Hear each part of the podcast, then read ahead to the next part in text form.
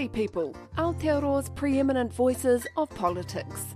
From the right side of the whare, he's sharp and unapologetic. There's more people on the waiting list now in housing than there was Do you under think the that had Nats. anything to do with the 2,700 state homes that the National Party sold off? Well, what about the 400 um, homes that uh, Labour have uh, sold in the last two years? Former National Party Minister, the Honourable Tau Henare, joins the former Labour Party campaign manager, Shane Te Pou.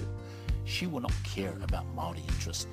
I'm going to tell you now, man, That's the. National Party, the National Party's policy in relation to law and order will lock them up more and longer. Join me, Mihingarangi Forbes, as we rate political performances, pick apart the policies, and head behind the headlines. There are more people in the remand wing of, of Mount Eden today than there was three years ago.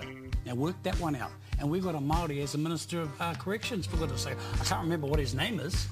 Party people, putting a Māori lens on political parties, politicians, and their policies.